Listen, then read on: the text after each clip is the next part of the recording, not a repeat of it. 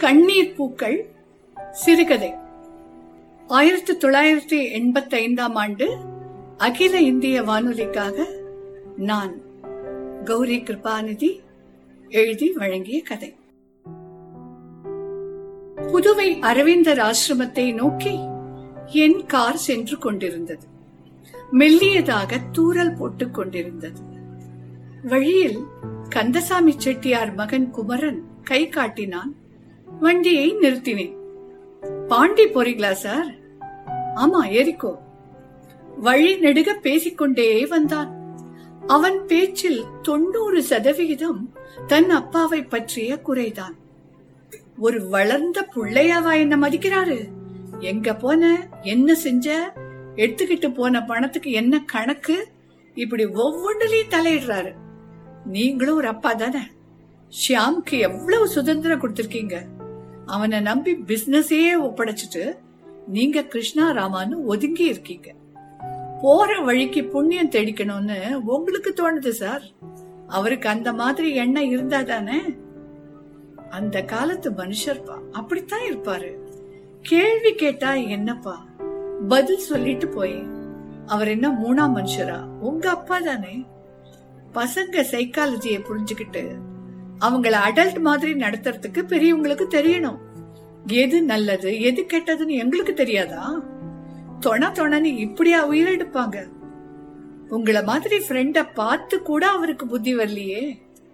ஒரு பிள்ளைய எப்படி நடத்தணும்னு அவருக்கு கொஞ்சம் சொல்லி கொடுங்க சார். நகரின் மைய பகுதியில் இருந்த பெரிய துணிக்கடையின் முன்பு காரை நிறுத்தினேன். பில் கவுண்டரில் இருந்த செட்டியார் என்னை பார்த்துவிட்டு எழுந்து வந்தார். எனக்கு நன்றி கூறிவிட்டு கவுண்டரில் அமரச் சென்றான் குமரன்.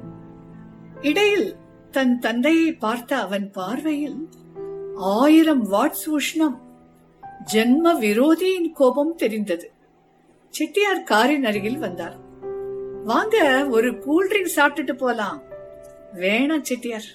நல்ல வேற தூழல் விட்டுருக்கு. நல்ல வேலையா நான் கோயில் ஆசிரமம் எல்லாத்துக்கும் போகணும்.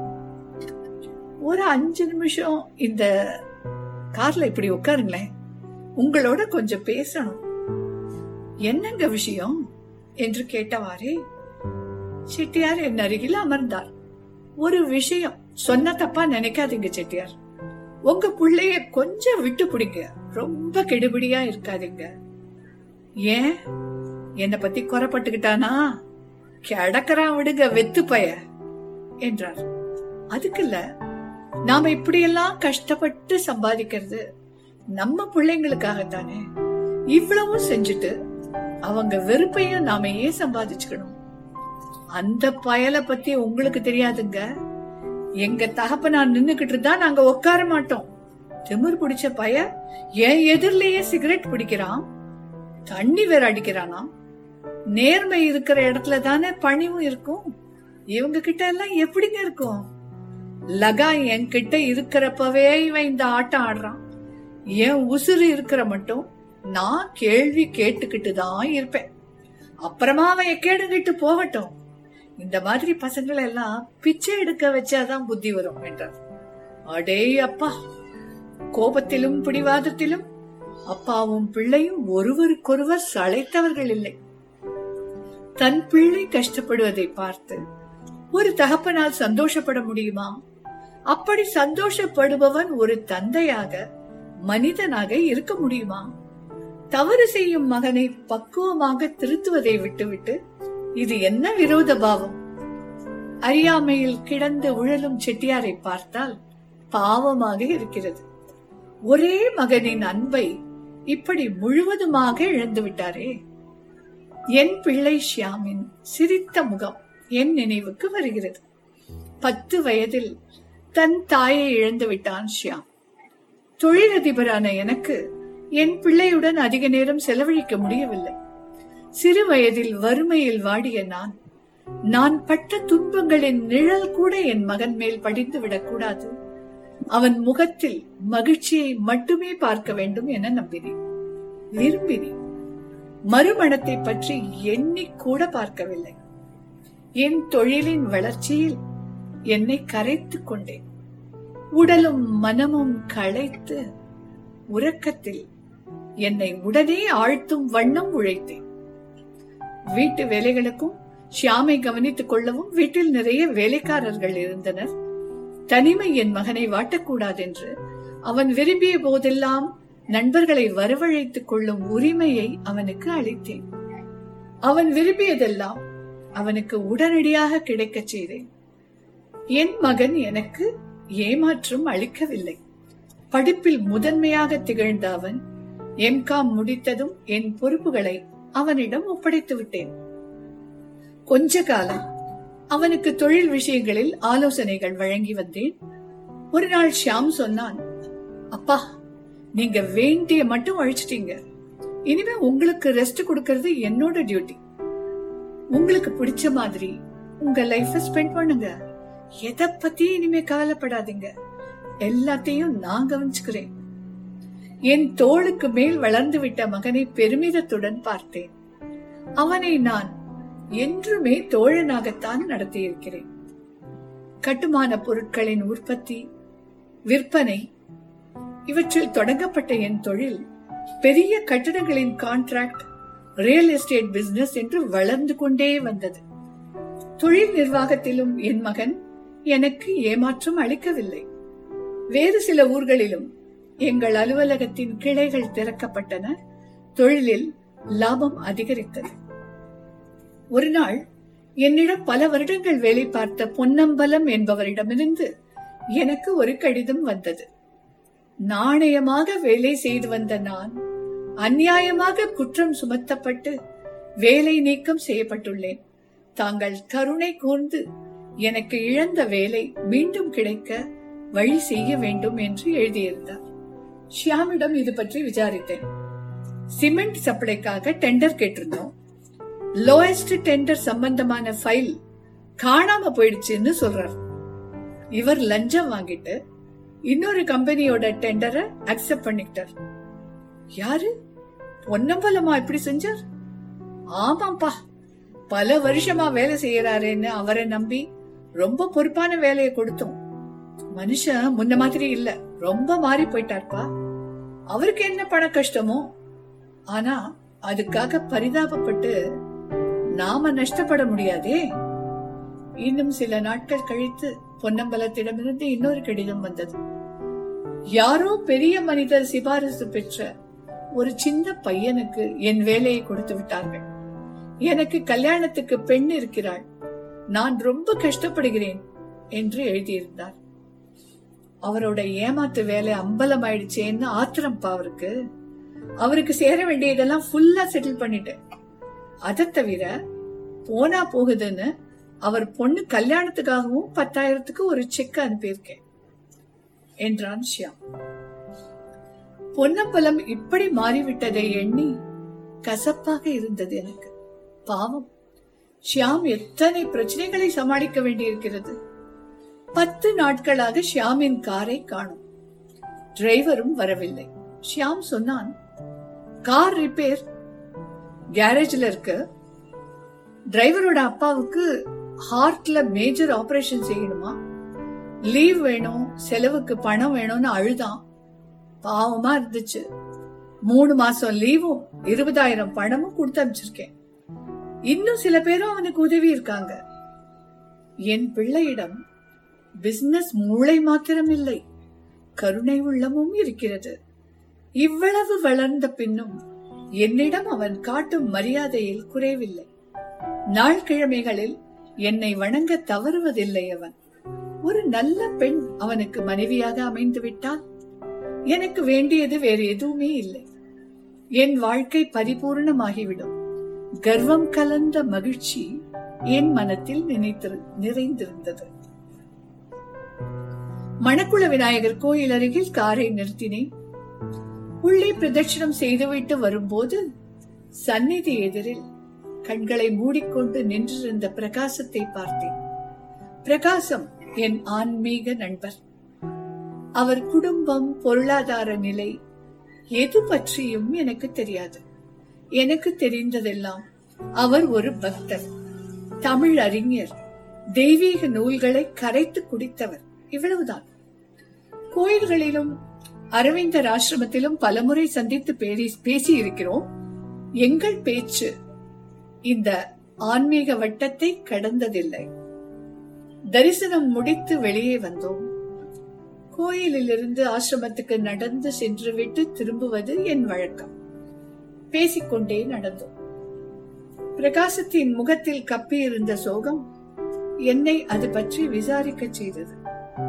முதன் முறையாக தன் குடும்பம் பற்றி சொன்னார். தன் பிள்ளையை பற்றி கூறும்போது கதறிவிட்டார்.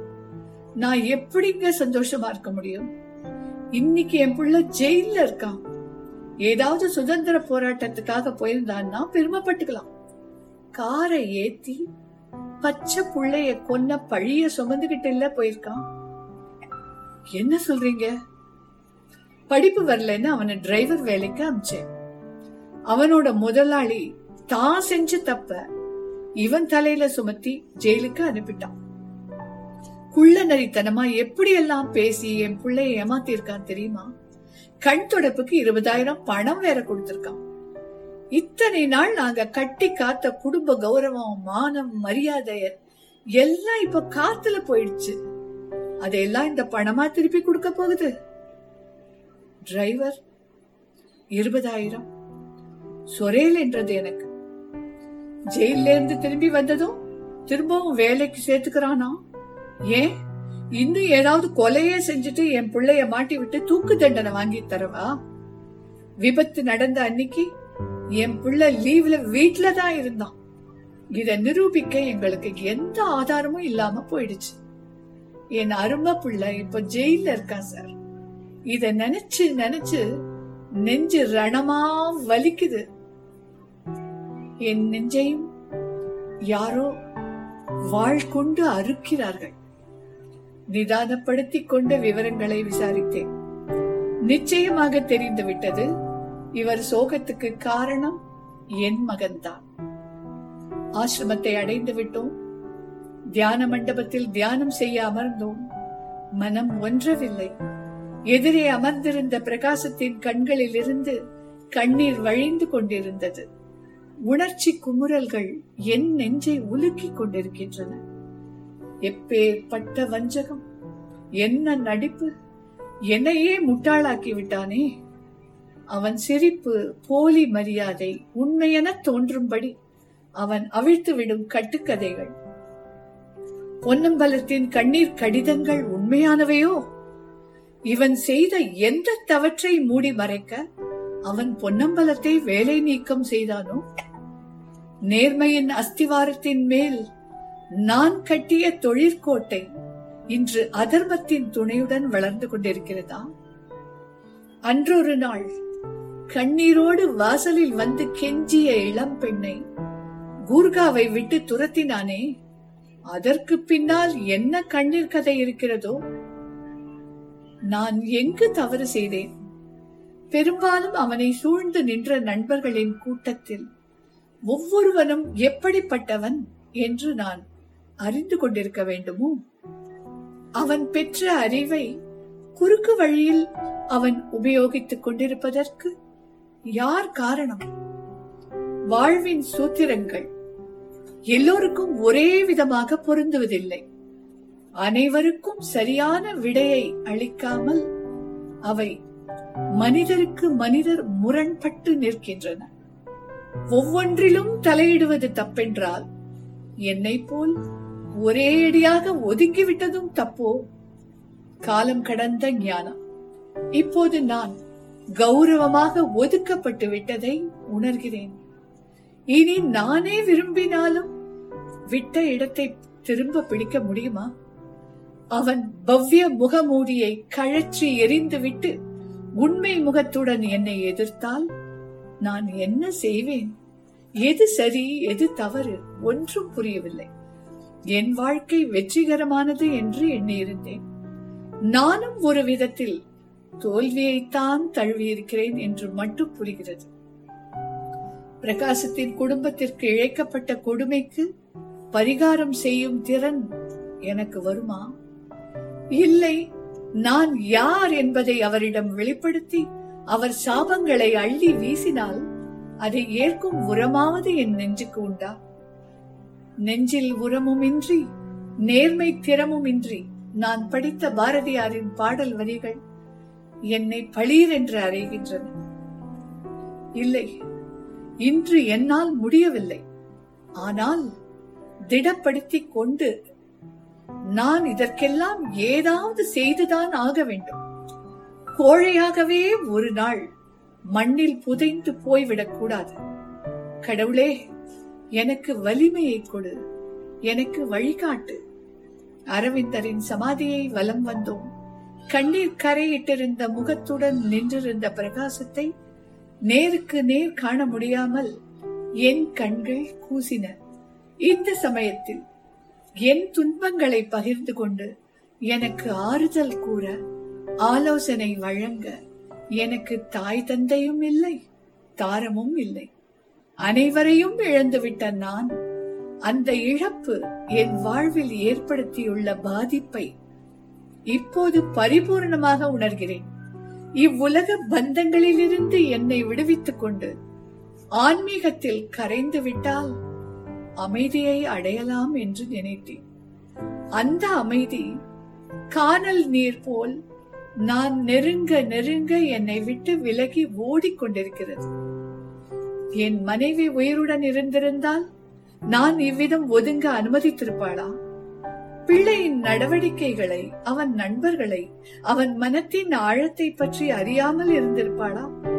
எனக்கும் அவனுக்கும் இடையில் ஒரு பாலமாக இருந்து செயல்பட்டிருக்க மாட்டாளா?